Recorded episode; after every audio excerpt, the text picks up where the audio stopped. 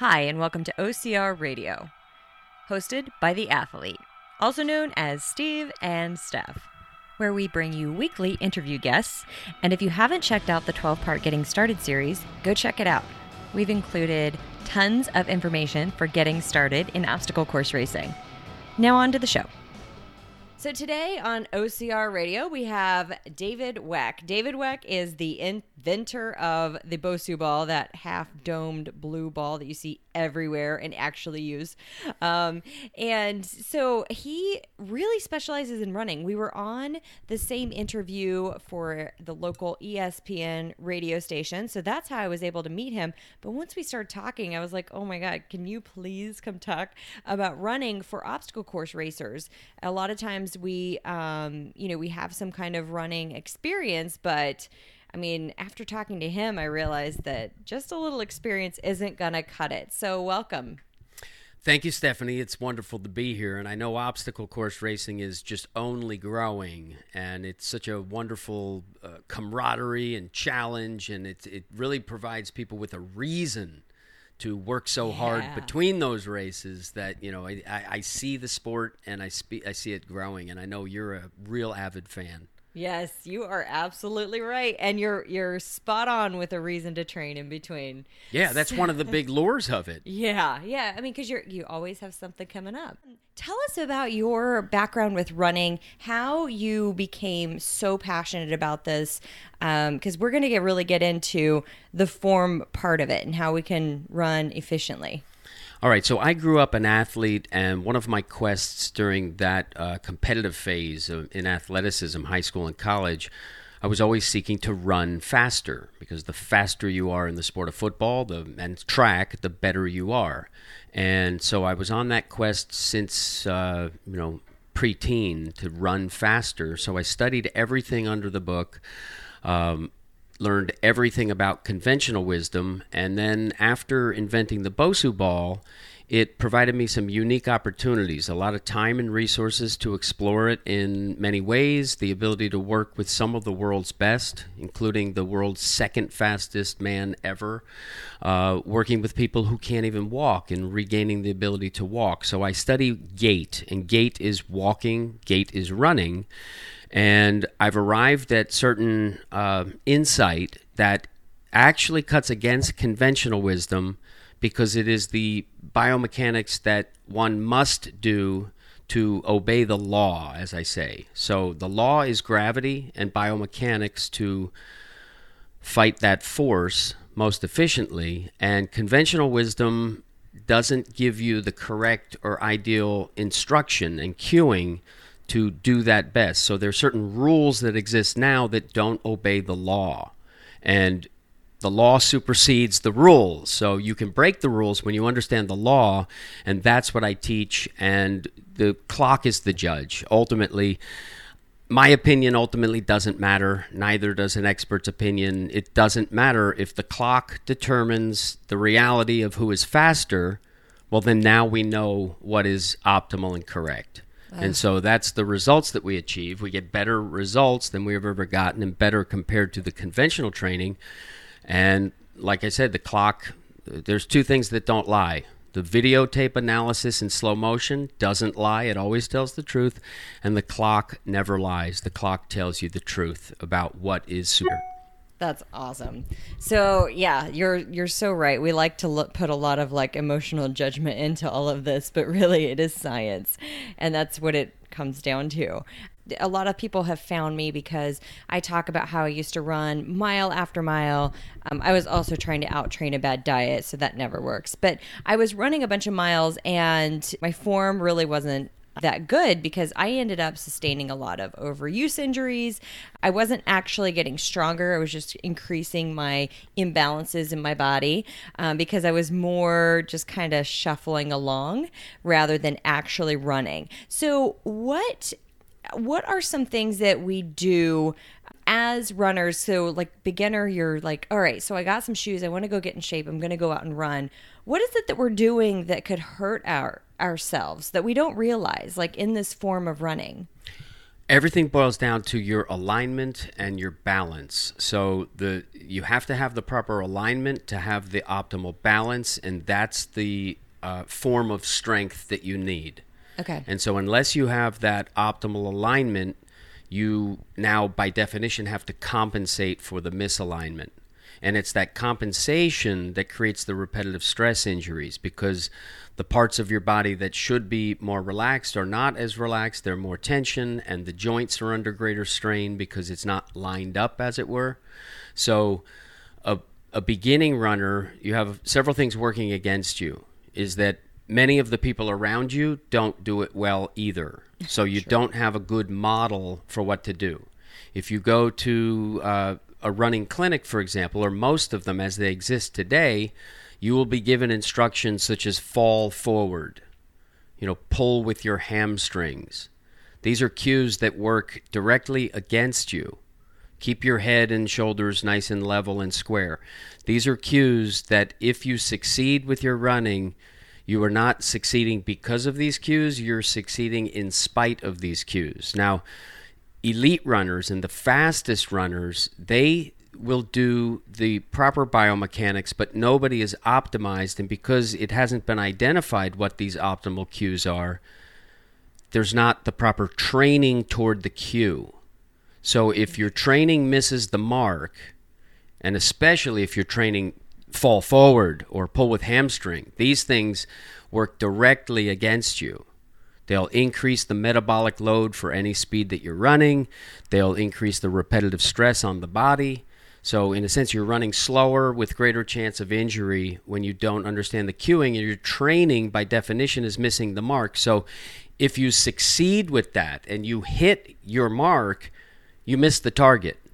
And so, you what you need is the knowledge of the bullseye, knowledge of balance, knowledge of how to develop the strength with the balance because strength without balance is problematic. Strength in balance is exactly what you want.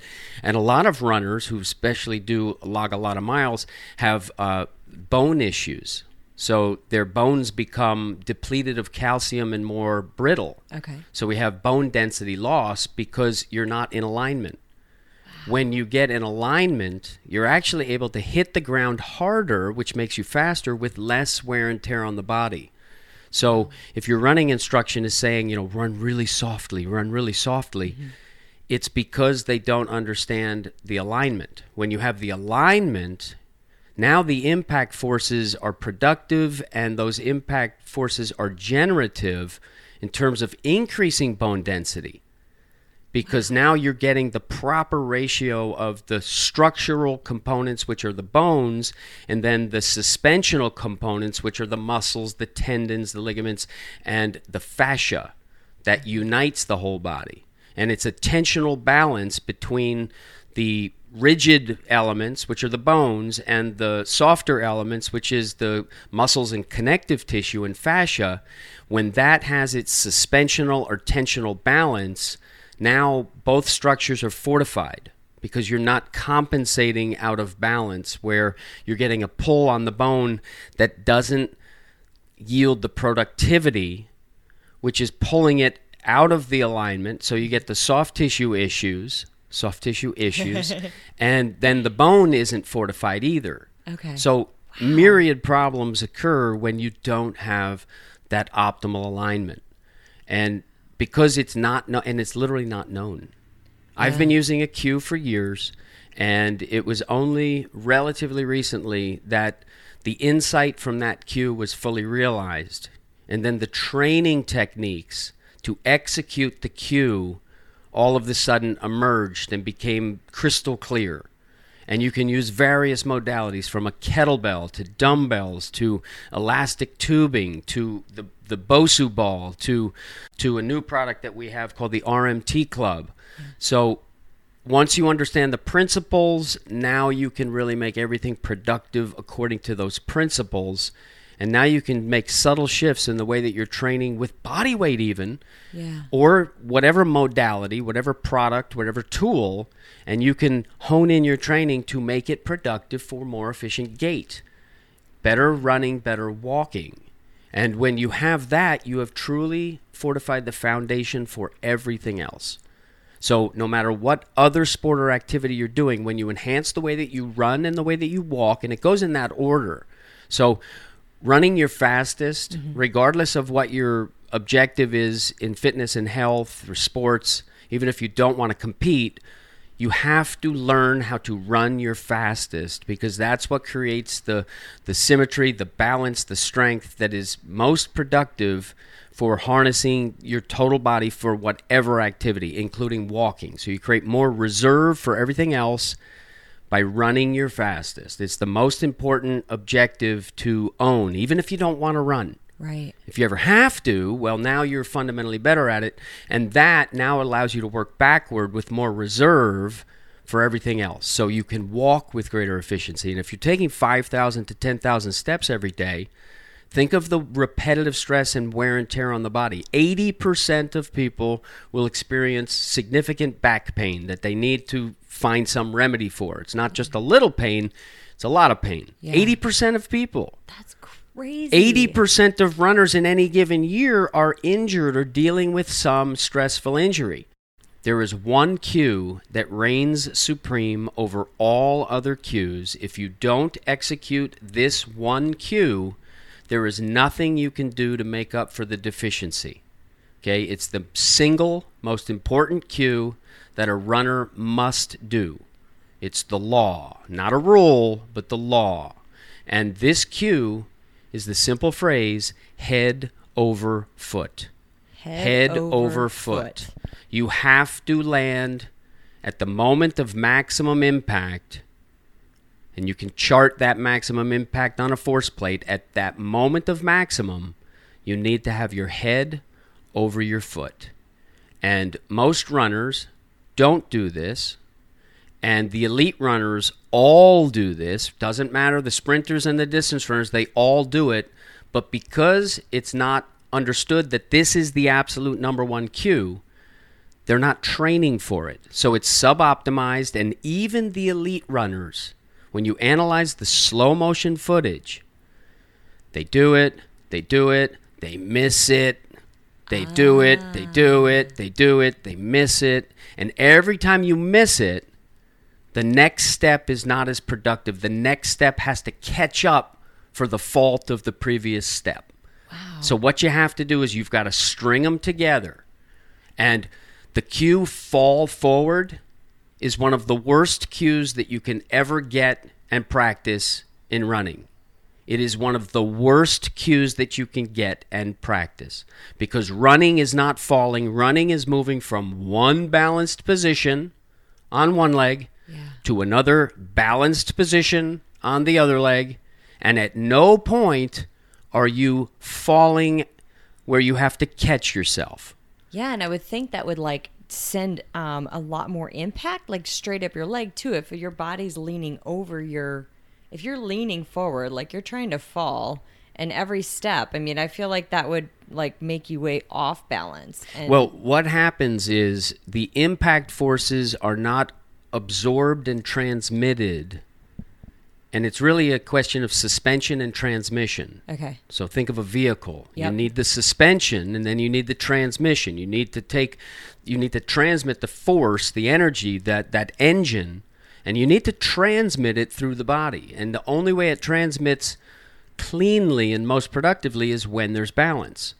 And so if you're intentionally trying to put yourself out of balance by falling forward and catch yourself, those forces aren't being transmitted optimally and that affects the suspension system. It wears out the suspension because now the force isn't productive, the force is compensatory. The force is making up for the alignment that is not there.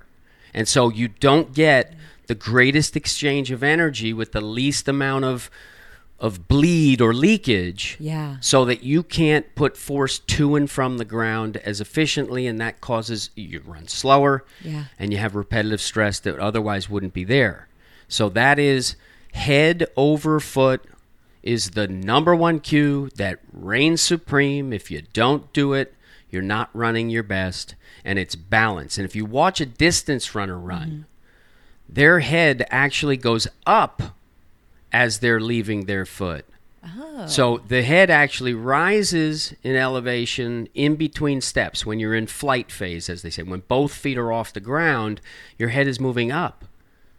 Hmm. So, how is your head moving up falling? Right. That doesn't make any sense. I it's mean, not it's not falling and and consider this gravity's always on so in that sense in that sense every single thing on this earth is always falling all the time Yeah. and gravity doesn't care what your base of support is gravity doesn't care if your base of support is your foot or your face gravity's not going to turn off right so Right. you're falling whether you are supporting yourself with good balance in an upright position or not Yeah. and and so we think you can think of falling in two ways. Falling is is falling as we all think of Right. it, but falling is also the force of gravity just doing its job. Yeah. And you're either good at the, the the battle, the fight with gravity, or you're not. Yeah. And the better you are with it, the better every single body function will function. And I'm talking endocrine system, metabolic system, every mm. single system. By, from if you have the proper biomechanics, and this is why the Chinese and the Tai Chi and the you know the Qigong and the and the deep meditation. What are they doing? They're marrying this physical balance with this mental emotional balance. Yeah. And they believe that you need harmony across the board. You need harmony in a physical sense to achieve the maximum harmony in an emotional, spiritual sense, even. Yeah. So it's the most profound thing that you have, and it's always on, and it'll never give you a break, right? Whether it's your foot or your face, Yeah. doesn't matter. Gravity's going to say, you know what? I'm going to pull you down, and whatever stops you is what's stopping you. I don't care about that. So let's talk. Let's talk about running for obstacle course racers. What what can you tell us that would make us, you know? So you see like a lot of people running out on the streets and things like that. Obstacle course racers, we tend to take to trails and parks whenever we have an opportunity.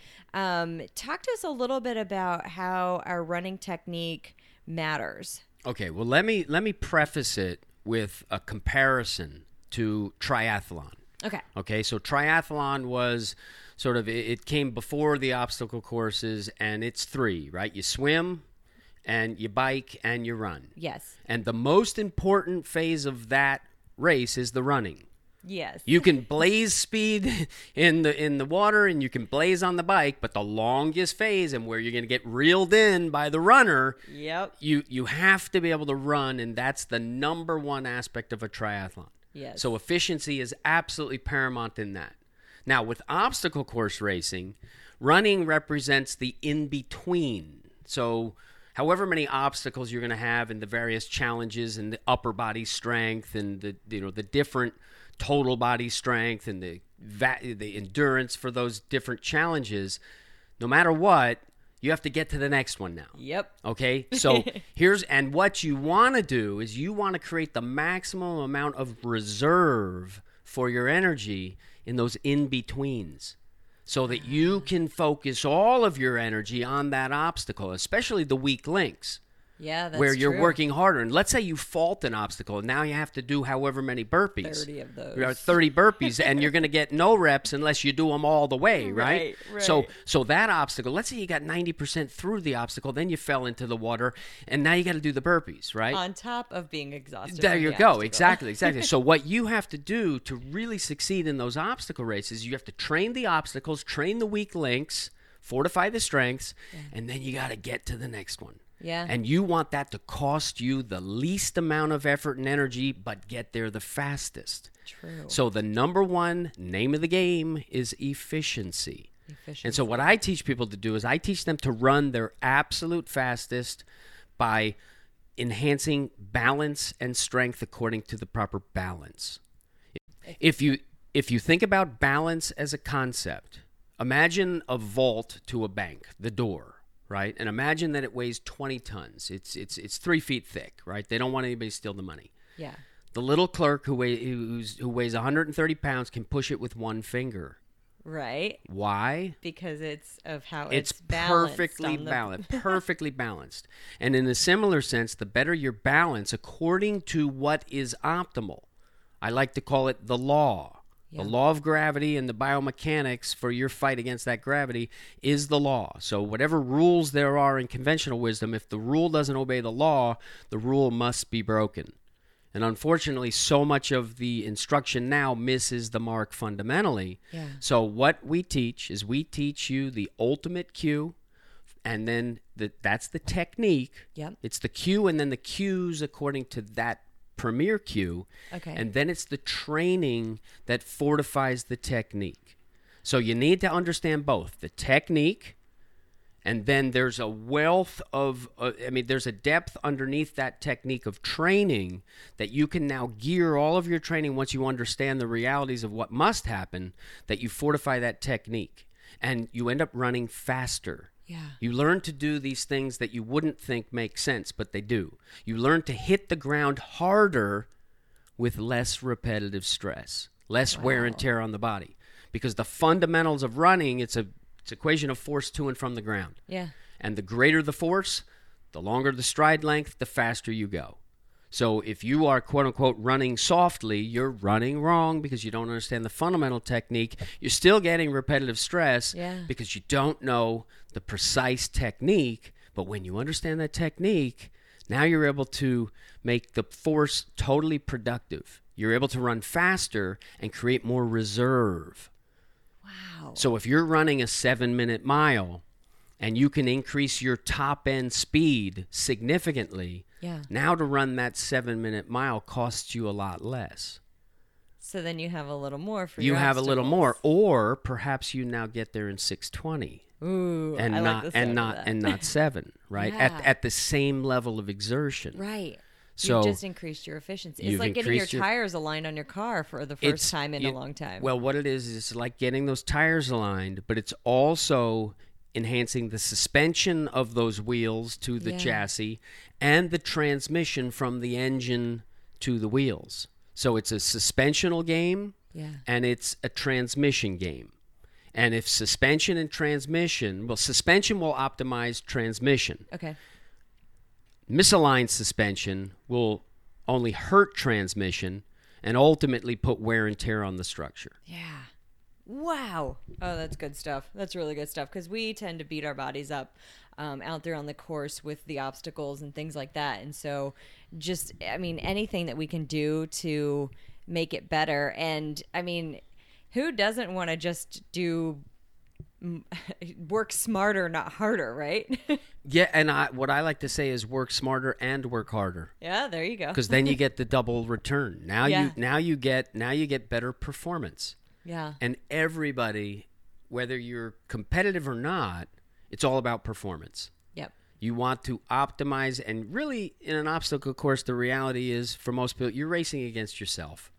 Yeah. You, you want to beat your last time, and you Yep. know, you know, if if you're at a certain level, you know you're not going to win the race. You- Yep. you're not going to be standing on the podium.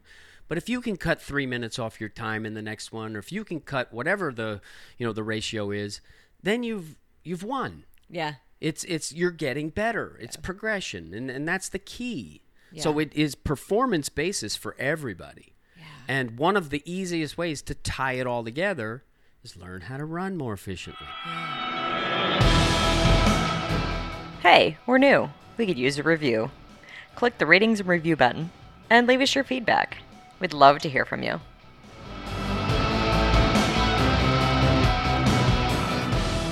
That's more than I'm just going to go put my running shoes on. That's incredible. Well, really what's is. wonderful about it is once you learn it, and there's other there's other techniques now Mm-hmm. that are underneath head over foot, head over foot. So what we focus on with Weck method running is your head, Yeah. your feet, your hands, and then your center. Okay. So it's in that order. We want, we want to understand the head over foot, and then we want to understand how that makes it happen, the, the best exchange through the foot, and then the hands. The hands. The hands and the arms are critical. And understanding the, the fundamental difference and similarities between distance running and sprinting. There are fundamental differences and fundamental similarities that you must understand to optimize both distance and sprinting. So, we it's talk two, about two, that yeah, little absolutely. Okay. absolutely, two sides of the same coin. Because I see a lot of people will uh, run with their their arms basically across their chest, and like um, almost their upper body is going back and forth, left and right. Like their the momentum is like it's all over the place.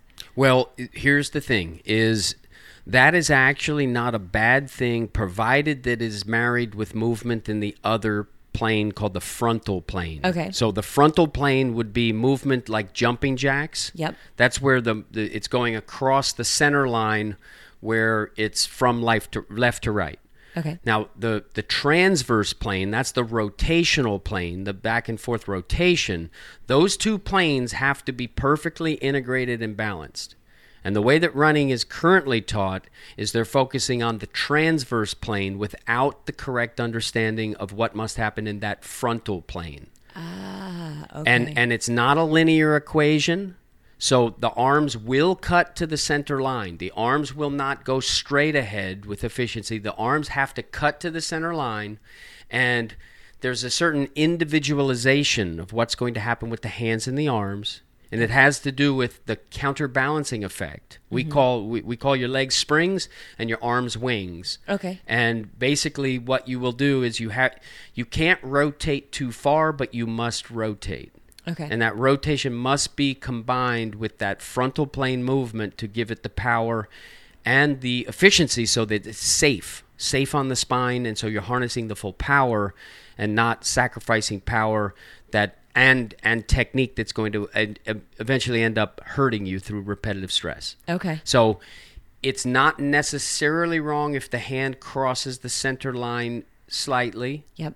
Some runners do it, some runners don't, but it's a necessity that everybody has to come toward the center, Okay. which many running instruction doesn't tell you that. They say 90 degrees at the elbows and churn them back and forth. Yeah.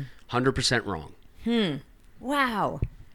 Yeah, who knew there could be so many technique things in running, right? Because like it's something that you can just naturally do. So you think that like nature takes care of you and just has you do it uh, the way that you it should be done. But uh, And and there's that to and, it. and that's what happens for some. yeah. So the elite Okay. the elite runner is obeying the law. Okay. because their body intuitively naturally feels the the speed and the strength and the power of that efficiency so they do it Yeah. now because it's not taught you can't align the training with the technique Ah. if you don't know if you don't know what the factors are what the causes are underneath what's going on then there's no way to enhance it Yeah. and so if you're doing training that distracts from that fundamental purpose, you're in a sense wasting some effort in that process. And you're developing strength not in accord with the fundamental balance that is necessary. So unless you understand head over foot and exactly how to train it, it's 100% precision with that reality as your first and foremost goal. If you're not achieving that, you can't make up for the deficiency. So now what happens is you're able, and with Weck method running, we gear all of your training to getting better at the technique and getting stronger and more balanced with the technique. So you mm-hmm. get you have the alignment, but then you're training all of your strength and your balance to go in accord with that alignment. And that's why we're able to get better results with people who are already doing it. Yeah. And if you're not doing it, I watched the marathon. Okay, New York City Marathon, marathon was this past weekend, and I watched it. And when the pack was 15 people in the beginning with the men, Yep. I picked the winner based on his technique, and I picked the first people to drop out based on their technique. Really? I saw the way they were running, and I said, that guy cannot keep up with the pack because he's not efficient. And that guy right there is doing it the best, and therefore I'm putting my chips on the table for him. Wow. And with the women, same story with the women. I narrowed it down to two in the beginning when there was a pack. So I'm not uh-huh. picking out of two or three, I'm Right. picking out of a pack. I picked the ones that were going to drop out, and I picked the winners. And with the women, I narrowed it down to two before the one became obvious. Okay. But that's how profound this technique is. Oh. Do you have a show guest you'd like to hear from? Maybe you would like to be interviewed. Email us podcast at ocrradio.com.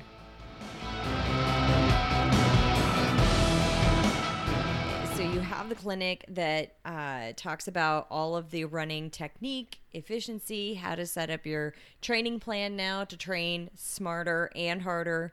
Um, let's talk a little bit about the Weck Method RMT. What is this really cool piece of equipment? Okay, so we have a relatively new product called the Weck Method RMT Club. RMT stands for Rotational Movement Training. It's got several unique features that make it advantageous for better training effect than than a cl- any other club or mace or product if your goal is the carryover to movement. Okay. So it has a flexible club head and a shifting weight inside. So there's like steel shot, looks like, you know, BBs inside, and they shift.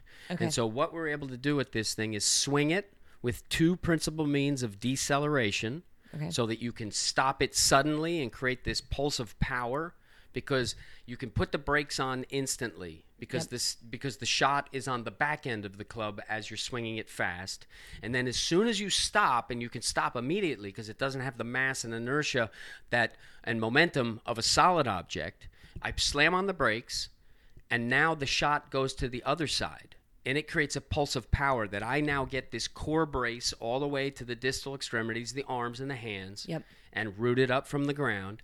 And so I get this ability to really learn how to brace and change direction, That's and in really a ro- in a in a rotational movement, and running is side to side.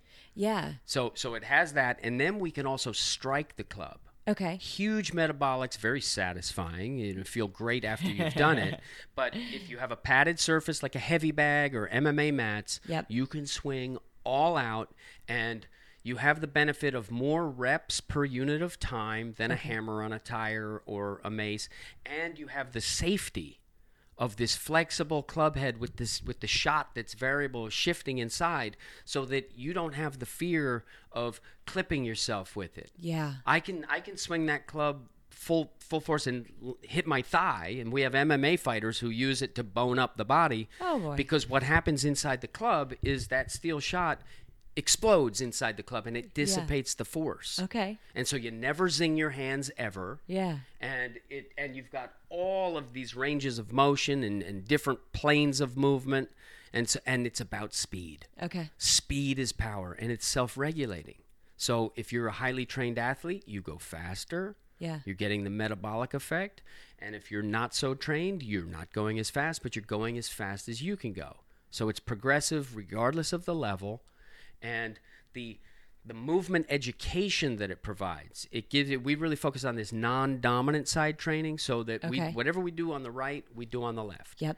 Think about this. When you pray at night or in church, listeners, put your hands into a prayer position right now. Okay. I'm You, doing it. you just did it one way. Oh. Now, interlace your fingers the other way. it feels so weird. So weird, right? So like what? they don't belong. it, it- sometimes people can't even line them the first time. They sort of hit the fingers. Yeah. Because it's just so weird, right? Yeah. Swing a baseball bat or a tennis racket with your dominant. Throw a ball with your dominant side. Now throw it with the non-dominant side. Yeah. What the RMT club does is it gives you this non-dominant side intelligence that makes both sides perform better.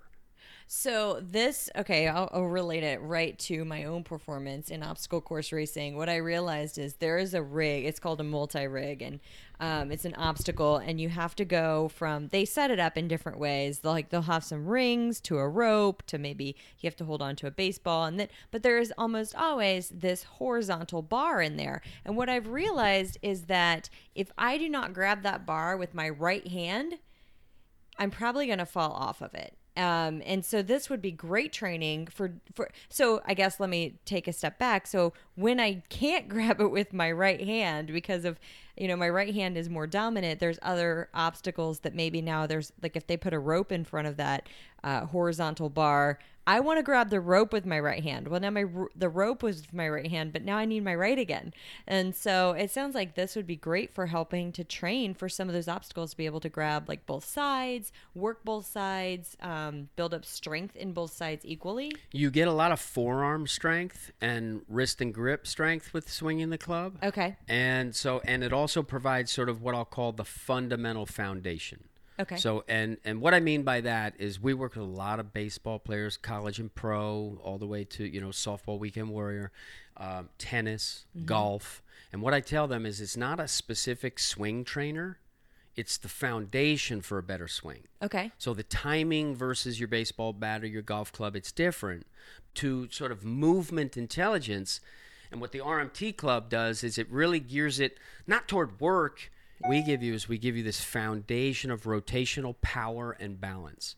So in that sense, you're at the root of rotation. So the connection from your non-dominant side to your center becomes more informed. Okay. And so it's going to enhance your training through the strength of that non-dominant side. And it's a long and strong. It's not a compressive force with swinging a club. Yep. It, it's lengthening, it's expanding, and you get this what we call fascial integration. Okay. Where you're at the limit range of motion so that when the center pulls, the arm goes and the hand goes. There's no slack in the system. Okay, And yeah. one of the problems when you're hanging on to something Yep. is slack in the system. Yeah. You're working too hard if there's slack in the system. And why can a seven year old do the monkey bars 15 times in a row, but not even be able to do a pull up? Good point. Because they have the length and they're using the full structure. Ah. Okay. Now, we as adults, we have more muscular ability than that child. So we can do 20 pull ups. right. But why waste it in the hanging phase? Yeah. If you've if you've got to traverse the monkey bars, don't waste your muscle strength. Yeah. Work on the connective tissue strength. That's Yeah. the free strength. Yeah. That's the strength that's not burning energy and, and wearing out. That's the strength that's strong. Right. Now, you combine the muscle strength with that connective strength, and this is what the club teaches. It Yeah. teaches you the end limit long strength. And now you fill it in with the muscle strength, and you have a better fundamental performance. wow. So, and it will help you run with greater efficiency as well, Yeah. and the rotational balance, so that you're going in between the obstacles with greater efficiency. So, club swinging, if you think about it, is as old as humanity. Like the very True. the very first tool slash weapon was Yeah. either a stick or a stone. Okay, and stick reigns supreme supreme over stone when I'm keeping it in my hand. A stone, I end up throwing it. I kill the rabbit with the stone because it's far away, and I hit it. And now I can eat it. And now I survive. I feed my family. But a stick is how I defend myself in close range against another human being, right? Who's smart like me, and I now it's the skillful manipulation of that stick. And a stick, I can light the end on fire, and once I light the end on fire, the elephants will stand down. no lion is going to come try and eat me if I have fire. true. If I have fire in my hand, and what burns, Yeah. wood burns, and what extends it away so it doesn't burn you is a stick. So it was the skillful manipulation of a stick, a hammer, a club that is responsible for humanity being here today. If our ancestors hadn't been able to do that and figure that out, we wouldn't be here. That's so true. And and weaponry, it's geared toward exercise. It you know, it's so funny when when you meet some farmer who sees us in California hitting a tire with a sledgehammer, they're like, "What the heck are you doing?" You know, at, at least at least grew up on a farm. Right, at, at least chop some wood and get some work done, right? Right. Why are you wasting your energy hitting a tire, right?